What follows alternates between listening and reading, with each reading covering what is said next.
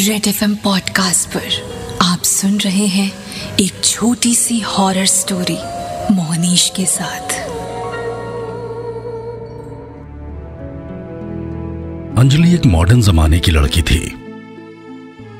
काफ़ी adventurous fun loving और मजाकिया। दोस्तों को देर रात कॉल कर प्रैंक करना उसकी आदत में शुमार था। यूँ समझ लो कि अंजलि अपने आप को कभी अकेला नहीं छोड़ती थी। हमेशा कुछ ना कुछ खुराफात करते रहना बाकी लड़कियों की तरह उसकी भी एक आदत थी। उसके कमरे में एक बड़ी सी अलमारी थी, आईने वाली अलमारी, जिसमें वो खुद को अक्सर निहारा करती थी। उस रात देर काफ़ी हो चुकी थी। डाइनिंग रूम नीचे था। संडे तो सबने लेट नाइट डिनर किया। फिर अंजलि अपने कमरे में आ गई। उसने सफ़ेद कलर का नाइट गाउन पहन रखा था। उसे थोड़ी शरारत सूझी। उसने कमरे की सारी लाइट बंद कर दी और नीले रंग का नाइट बल्ब ऑन कर दिया।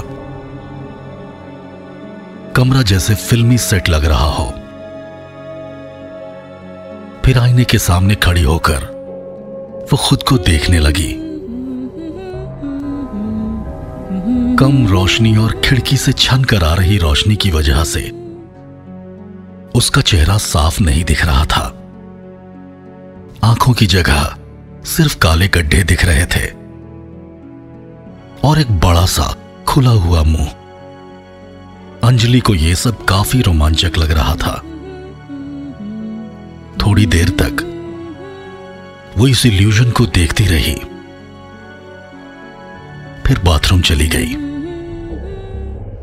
उसने बाथरूम की बत्ती जलाई ही थी। कि फिर अचानक से उसे कुछ याद आया। उसने खुद को बाथरूम में बंद कर लिया। और ज़ोर ज़ोर से चिल्लाने लगी। और अपने मम्मी पापा को बुलाने लगी। पापा मम्मी नहीं। उसके मम्मी पापा तक उसकी आवाज़ नहीं पहुँच रही थी। अंजलि को उस वक्त अचानक से याद आया था कि उसके पापा ने अलमारी का आईना एक दिन पहले ही निकाल दिया था।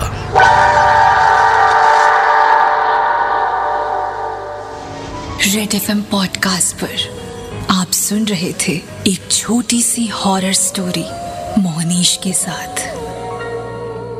अगर आपके पास भी है कोई डरावनी कहानी तो उसे लिखकर भेज दे मेरे पास। इंस्टाग्राम पे सर्च कीजिए RJ M O H N I S H